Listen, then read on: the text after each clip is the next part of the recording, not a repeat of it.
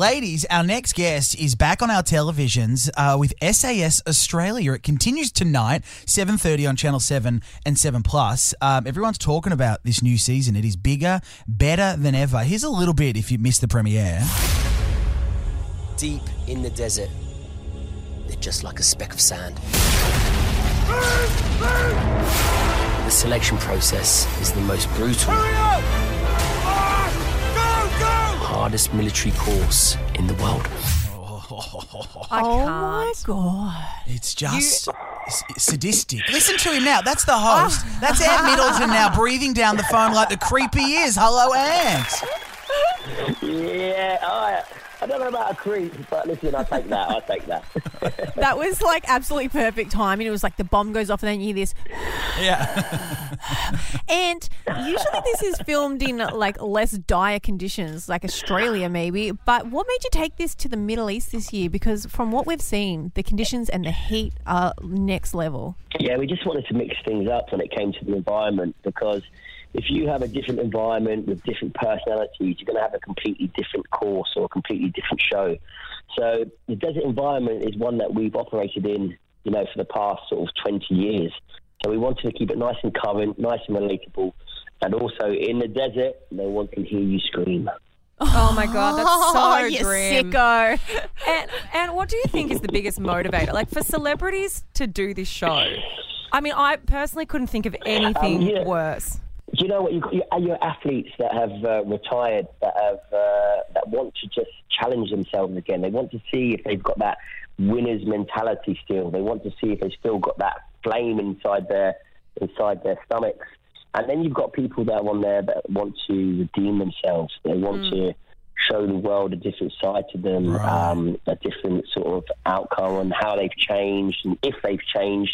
And then you've got your people that just sickos, like you say, just sickos that want to come and put themselves through some hardship and suffering. Yeah. Well, I saw um I was watching some of the snippets. I'm looking at it right now, play actually while we're speaking to you. I think it's Peter Bol was one of the he's an Olympic runner and he was quote unquote buried alive and I was watching that and um I was like that actually looks like there could be a serious injury. Like it looked like he had a centimeter or two to breathe. What kind of serious injuries have been on there? Because I actually um I actually had an interview for this show two years ago, Oh, God, and the right. reason I didn't end up Um, doing it was because I, I I asked. I was like, "What kind of injuries do people actually get hurt?" And they were like, "Yeah, Yeah.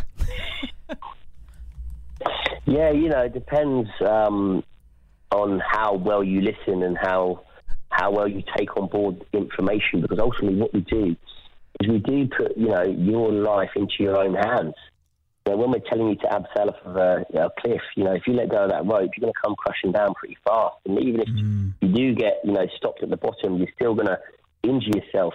If you don't listen to, to, to the detail that we give you, then, um, you know, you're, you're going to hurt yourself. You said that there's often people who come on there wanting retribution. Do you think from this experience, do you think that there that people are always entitled to that? This sort of platform it can sometimes allow people to show their vulnerabilities and it can allow people to um, you know, show that they're sorry for the things that they may have done. But do you think that everyone is entitled to have that ability to have retribution in the public eye?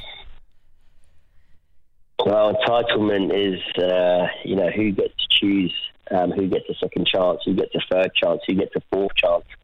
You know, it's a social construct out there that um, that puts that person in that situation. So the idea of the course, and it's like that on the selection process, is the slate is wiped clean.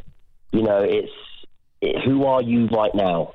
Um, you know, what do you bring to this world? What do you bring to yourself? What do you bring to the team? Um, and can you cope under extreme pressure? So I think everyone deserves a second, third, fourth, fifth chance. You know, as long as it's not gone on to you know to be super detrimental to to, to anyone, um, then I, I think everyone deserves deserves a chance in life. And you know, no one's perfect. We've all got skeletons in our closet. We've all got demons we need to exercise. And this is a perfect uh, course to do it on. Oh, and I don't know about that. I'm pretty perfect. Ant Middleton there, everyone.